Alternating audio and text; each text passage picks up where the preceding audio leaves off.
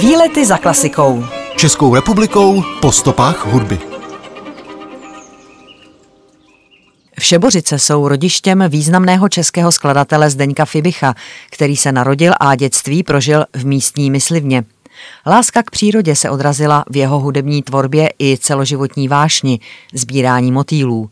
Skladatele ve Všebořicích připomíná pamětní deska od Františka Kysely.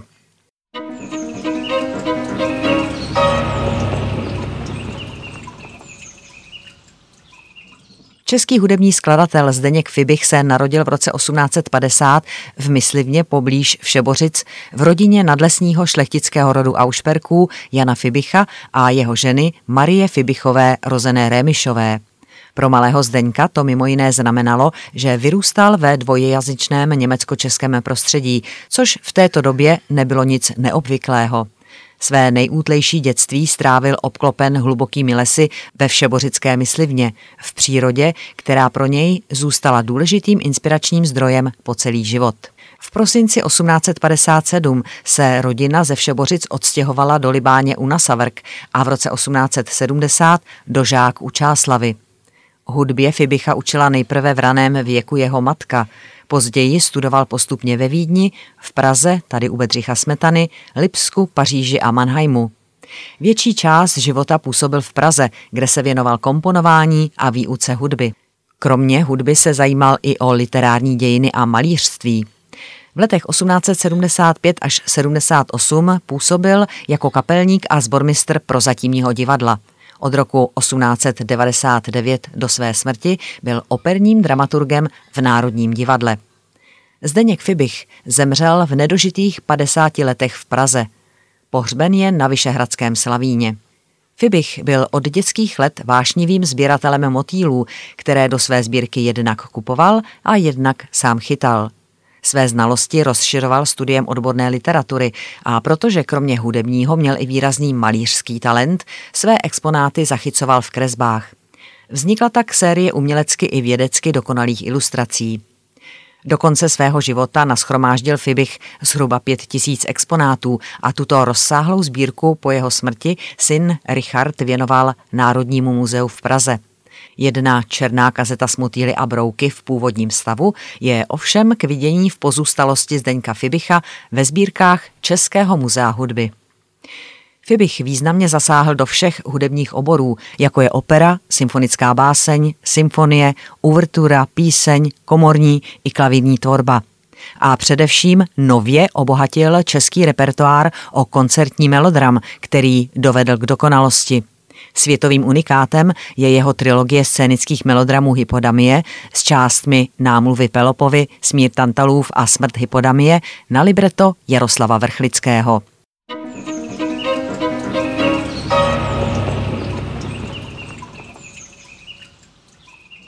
K nejslavnějším Fibichovým skladbám patří drobná skladbička Poem, který je původně součástí jeho orchestrální skladby z roku 1893 s názvem V podvečer Selanka pro orchestr.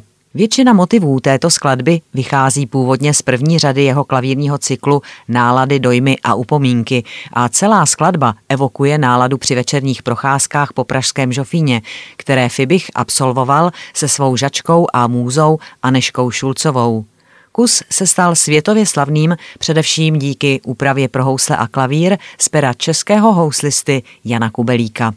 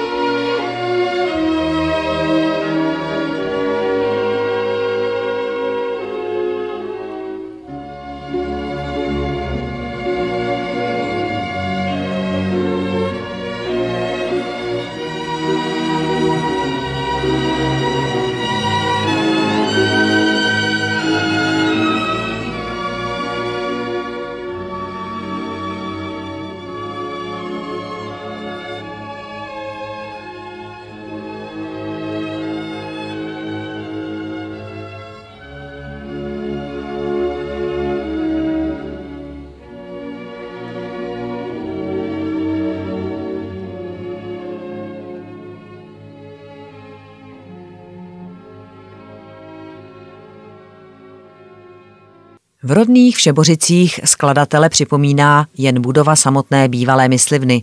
Ta se nachází při výjezdu z obce směrem ke Zruči nad Sázavou vpravo od silnice. Památkově chráněný areál myslivny byl původně součástí dolnokralovického panství Aušperků. Součást areálu Lovecký dům Aušperků, kde se roku 1850 skladatel narodil, dnes už ovšem bohužel nestojí. Na jeho místě byla vystavěna v roce 1911 nová cihlová stavba v pozdně secesním stylu. Najdeme tu ovšem skladatelovu pamětní desku od Františka Kysely a Pavla Janáka, která byla na domku odhalena v roce 1925 k 25. výročí skladatelova úmrtí. Fibichův pomníček pak najdeme ve východočeských Nasavrkách, kde rodina Fibichových žila po odchodu z Všebořic a na Pražském Žofíně, kde bydlela rodina Šulcových, s jejichž dcerou Aneškou se tu setkával, skladatele připomíná pamětní deska. V Žofínském koncertním sále měla také v roce 1872 pod taktovkou Bedřicha Smetany premiéru Fibichova symfonická báseň Otelo. Skladatelova pamětní deska na paláci Žofín byla odhalena roku 1999 a charakterizuje jej jako mistra lirické miniatury a melodramu. Výlety za klasikou. Vesnice Všebořice leží severně od bývalých Dolních Kralovic v nadmořské výšce 420 metrů. První zmínka je z roku 1352, kdy je zde zmiňován kostel svatého Jilí. Ves vznikla na místě 14 rybníků, které zde dříve bývaly. Její jméno vzniklo z osobního jména Všebor a odkazuje na prvního majitele zdejší tvrze, Otíka ze Všebořic. V následujících letech se majitelé tvrze střídali až do doby třicetileté války, kdy po ní zbyly pouze rozvaliny. Vesnicí protéká Všebořický potok, na kterém je několik rybníků. Největší z nich byl vybudován v roce 1968 pod Radíkovicemi a 100 metrů pod ním se potok vlévá do údolní nádrže Želivka. Na levém břehu Všebořického potoka je kostel svatého Jilí s dřevěnou zvonicí a přilehlým hřbitovem. Výlety za klasikou. Českou republikou po stopách hudby.